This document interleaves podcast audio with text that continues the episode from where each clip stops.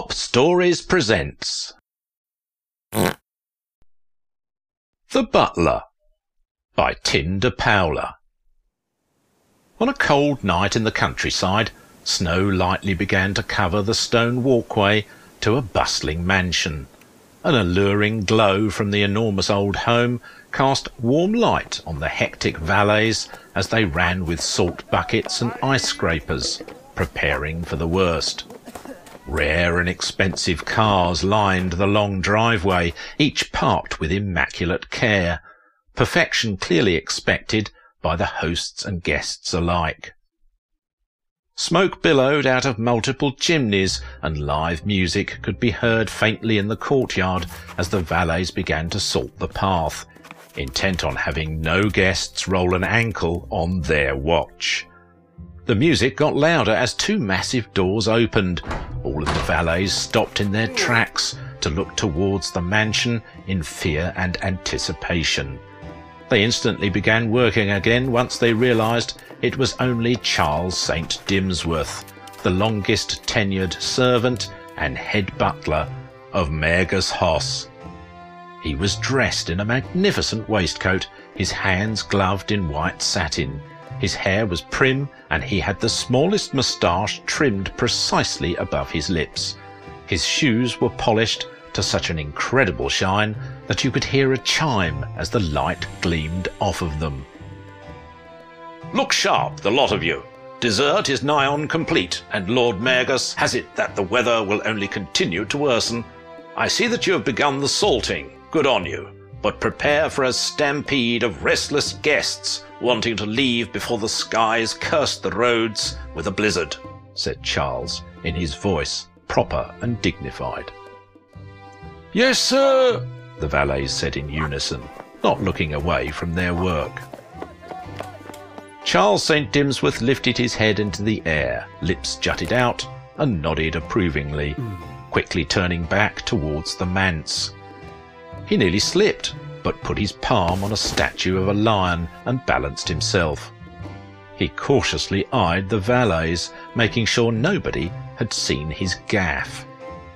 When he felt comfortable that nobody had, he slowly extended his arm fully out and slowly pointed downward with his index finger. More salt towards the door, please, and thank you.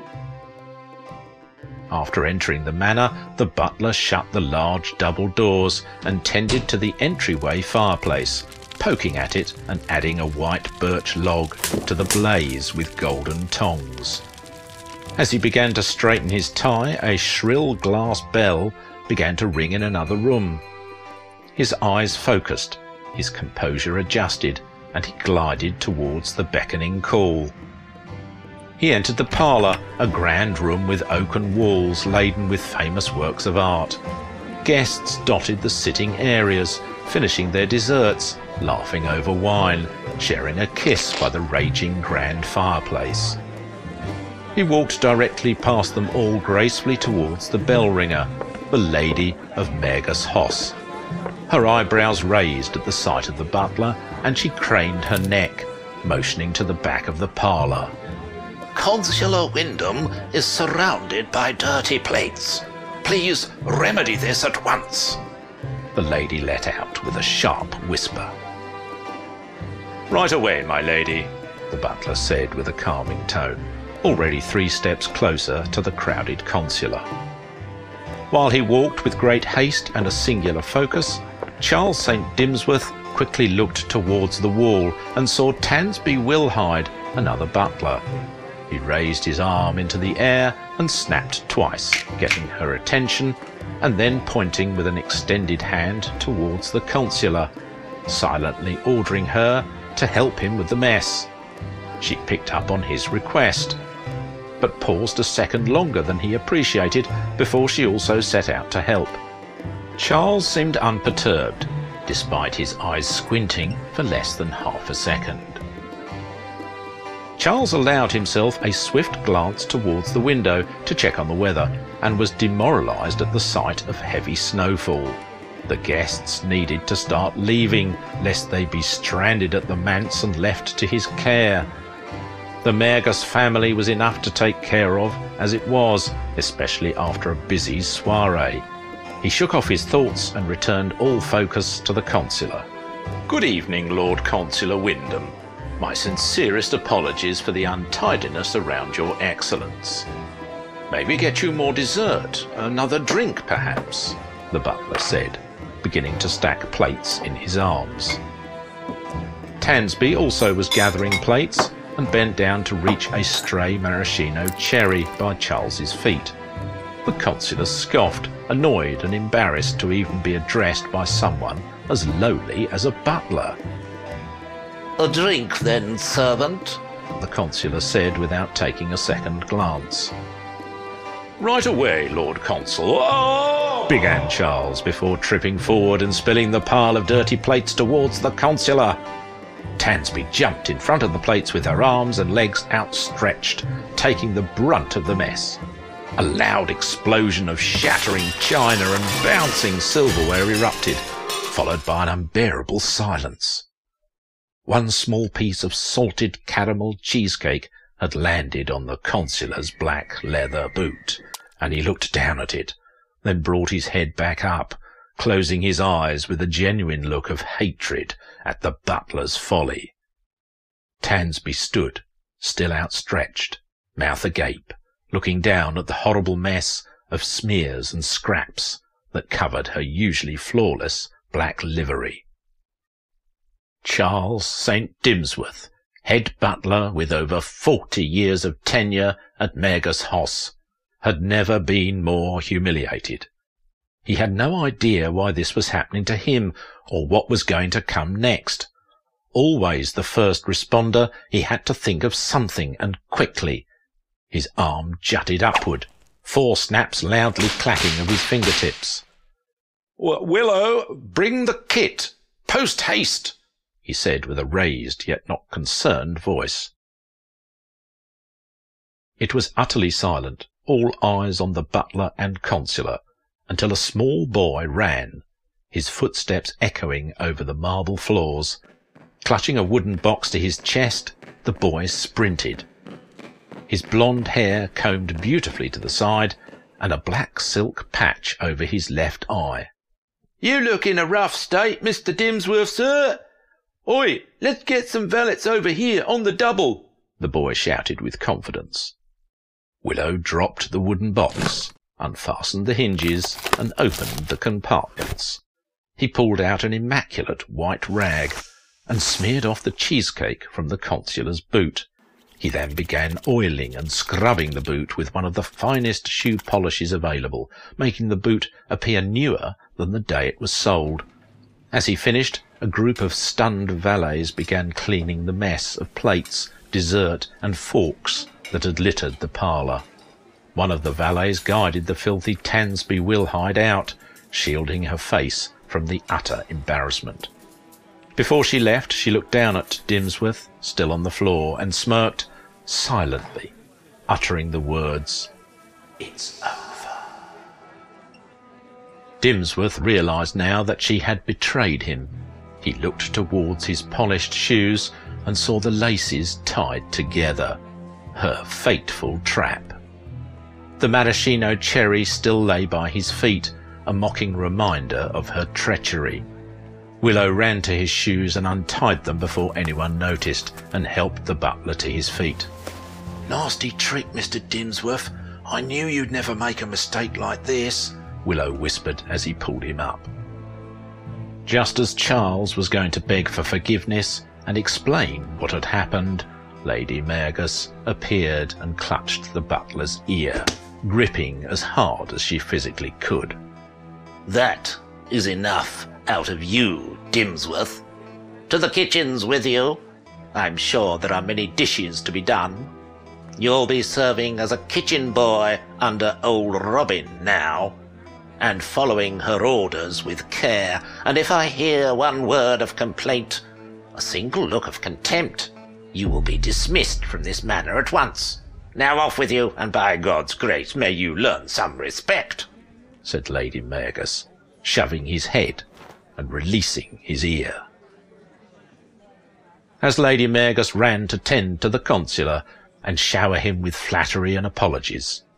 Charles mechanically walked step by step towards the kitchens. His face was that of a man who lost everything in an instant, his eyes as emotionless and empty as a clubbed fish. He couldn't hear anything, just a high pitch ringing in his ear as if he was too near an explosion. His mouth was wide and drooling as his feet began to angle inward, pigeon-like. He thought of his years of service, the power he had achieved, the staff he managed, the same staff that was now sneering at him as he walked by, their teeth sharp as they silently celebrated his fall from grace. As he entered the kitchen, Tansby was cleaning herself off by the hand sink. Charles felt rage swell up inside, but had to suppress it for fear that he'd be exiled from the house if he made any more mistakes. Well, look here, if it isn't the new kitchen boy. At Mergus Hoss, we have to work extremely hard to earn a promotion, so we'll be putting you to the test, day in and day out. Speaking of promotions, Lord Mergus has informed me that because of my courageous actions, I will be the new head butler, and the entire staff, including you, will be serving at my behest. No need to worry, you will be losing the king sized butler suite. All of your belongings have been tossed outside for now. While I greatly enjoy my new luxurious room, you will be sleeping on the hay in the boiler room. Now then, old Robin will escort you to the dish pile. Enjoy, Tansby said, walking away with a big smile. The kitchen staff began a thunderous applause, laughing and stomping their feet as they spit at the new kitchen boy. Old Robin grabbed Charlie's throbbing ear and yanked him towards the sink. I'll call you Dimmy in here, dish rat. There is no time for you to change into your burlap uniform, so you can remain in your livery for the night. Tonight's stack will be nothing compared to the breakfast rush. Lord Mergus has it that nearly all of the guests will have to stay the night due to the blizzard, so I'll need you up and ready to wash at four o'clock in the morning. Now get started, dish rat, roared old Robin in her gravelly voice. Charles scrubbed his hands raw, scalded them with boiling dishwater, and worked late into the night. He finished around 3 a.m., having only an hour to sleep before he'd be back to work in the kitchens. He crawled to the boiler room, curled up in the hay, and instantly fell asleep, miserably tired from the torment he experienced. Twenty minutes later he was awake again as a pipe burst and scalded his foot spraying squealing hot steam into the room. He wrapped his fine waistcoat around the pipe and was unable to fall back asleep because of the pain. He changed into his itchy burlap uniform, which was more of a smock, and drooped his way to the kitchens. After being worked relentlessly for a week, he finally had a moment to catch a break. He had arranged to meet the shoe shiner Willow and begged the boy to tell everyone that Tansby had caused this whole mess, that she had tied his shoelaces together. Begging your pardon, Mr. Dimsworth, or Dimmy, if you prefer, but yous yourself told me not to go gossiping about this house, that it was below our stature. I can't be going against your advice now, can I? Willow said, fiddling with the strap to his eye patch. Charles didn't have any more fight in him, he was resigned to his fate. The boy was right. He started to slither back towards the kitchens when Willow excitedly grabbed him by the burlap. Mr. Dimsworth, Mr. Dimsworth, what about your holiday? You said you had a few weeks of holiday pay lined up. I even kept your nice burgundy suit. It was the only thing you owned that didn't get destroyed in the blizzard. Go on, Mr. Dimsworth, take that holiday. Charles let out a huge sob and patted the boy on the head. How could he have forgotten his holiday pay? He immediately made his request, and because these were modern times and the Mergus family weren't barbaric, he was granted a two-week paid holiday. As he had free room and board without a holiday for most of his life, Charles was actually quite a wealthy man and had saved millions of pounds during his time as head butler. He booked his vacation, cleaned himself up, and called a cab to the airport. When he arrived at this destination, the Seven Seas Casino and Resort, he walked in with extreme confidence. His burgundy velvet blazer caught the multitude of twinkling lights and looked as if it was flowing as he strutted towards the slot machines. A beautiful waitress asked what he'd like to drink, and he ordered an old fashioned, then sat down at the first slot machine he could see. The casino had provided a lanyard and card that was connected to his account, and he placed his first bet and pulled the lever. The machine whirled, clinked, and stopped on seven, seven, seven. It then burst into a loud celebratory song and told him he'd won over seven grand. The waitress walked over and set down his drink and smiled with excitement. Wow, look at you! First pull of the night, and you're already a jackpot winner! What incredible luck! The waitress exclaimed. Charles was astonished, filled with excitement, and for the first time ever considered leaving the Magus Hoss for good and settling down in his own retirement. He already had millions after all. I say, it is incredible luck, isn't it? Charles said with glee in his voice, already pressing his card against the machine again to make another play. Oh my gosh, I love your accent. Are you from London town? The waitress said giddily.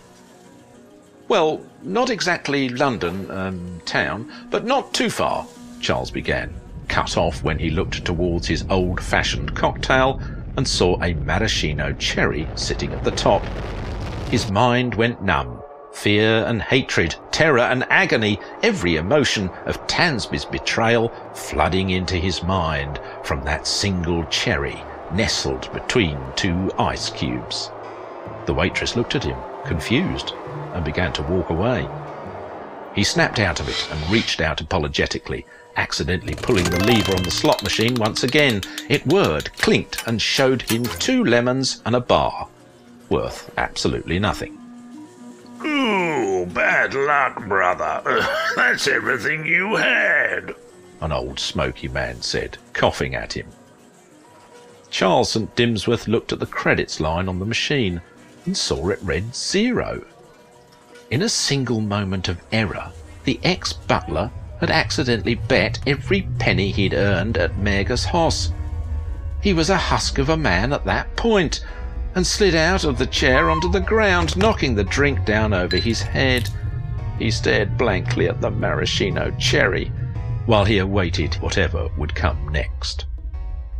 Deep in the depths of the Seven Seas Casino and Resort, the owners bucked their legs up and down in the air like donkeys, hollering and roaring at the incredible fortune that blessed them on this lovely evening.